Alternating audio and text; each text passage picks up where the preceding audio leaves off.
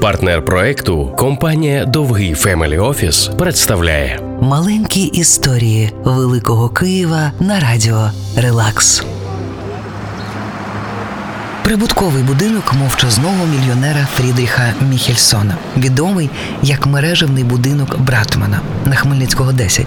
Гроші люблять тишу, кажуть обізнані люди. Один із головних мільйонерів та бізнесменів Києва минулого, депутат міської думи Фрідріх Міхельсон, любив гроші і любив мовчання.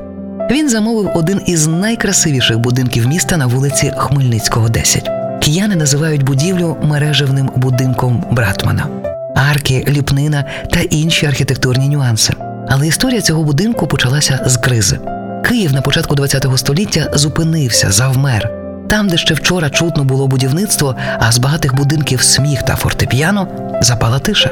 Ні продажів, ні економічного росту.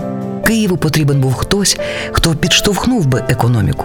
І поки депутати у міській думі сварилися, Фрідріх Міхельсон мовчки приїхав на Хмельницького 10 і мовчки кинув продавцям беру.